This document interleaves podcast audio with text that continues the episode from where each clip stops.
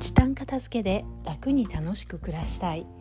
この放送は時短片付けオーガナイザー浜名愛が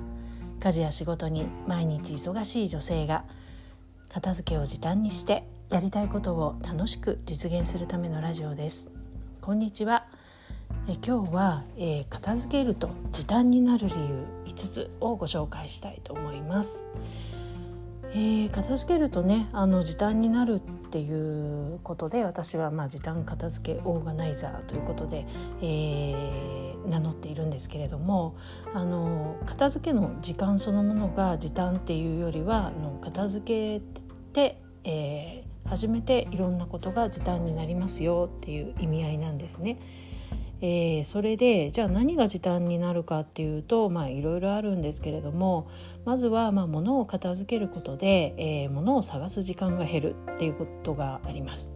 えー、これはね一番のメリットかなと思います。何がどこにあるかっていうのをこう把握できるようになると、えー、あれどこに置いたっけ、えー、そういえばあんなものあったけどどこどこに置いたっけっていうのを、え、探す時間は本当になくなります。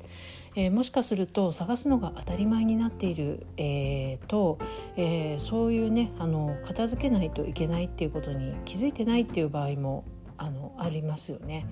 なので、えー、もしこの探す時間をなくせたらどういうことができるようになるだろうどんな時間がねゆとりができるんだろうっていうことを想像してみると、えー、片付けが、えー、楽しくなると言いますかね片付けをやりたくなるということがあると思います。そして次に、えー、物をどこにしまうか考える時間が減るということも、えー、メリットだと思います。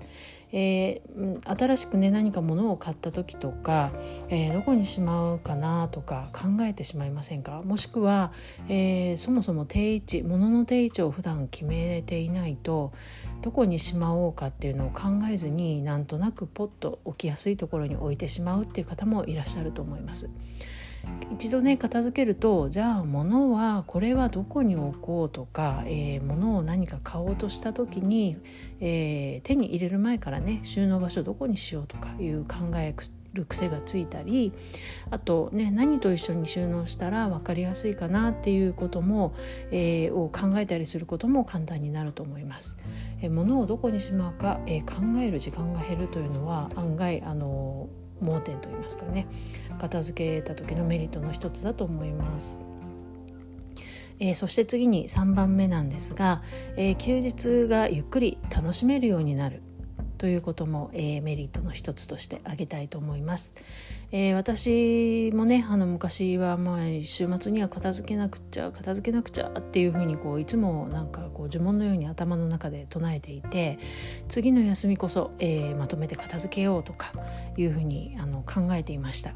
で実際まあそういったこともするするんですけれども、まあね、実際予定が入ったり、えー、出かけてしまったり他の家事をやったりしてなかなかね片付けが思うように進まないっていうこともあります。そうすると余計にイライラしたりなんかこうなんでしょうねこう自己肯定感も下がったりとかあ片付けようと思ってたのにまたできなかったっていうようなことも、えー、感じてしまって、えーまあ、休日をね思いっきり楽しめなかったっていうのは私自身もあるんですよね。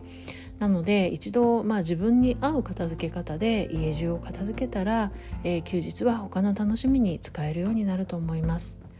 はいでは次4番目です、えー、家族が自分で片付けできるようになるっていうこともメリットの一つだと思います。えー、ママがね家にいてもいなくても自分で家族が物をね出したり片付けたりできるようになります。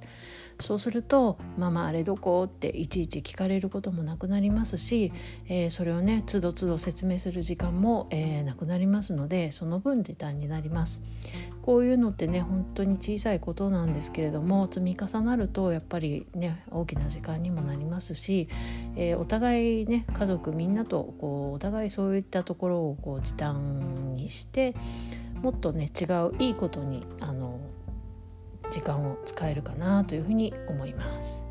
そして、え、5番目、えー、無駄な買い物の時間や、えー、コストが減る、えー、片付けるとあの在庫をね把握しやすくなりますし、え、そうすると買い物の回数や、え、買い物時間、え、無駄にね買い物に行ったりとか、え、何かをあれかを何がいるんだっけ？って考えながらこう買い物をする時間も減らせるので、えまあ、そういった点でもねあの時間を、え、無駄に使わなくなる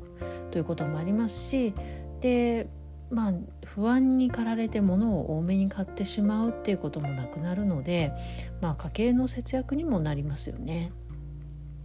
ということで、えー、5つ、えーと、片付けると、えー、時短になる理由理由ということでお話をしてきました。1番目、えー、物を探す時間が減る。2番目物をどこにしまうか考える時間が減る。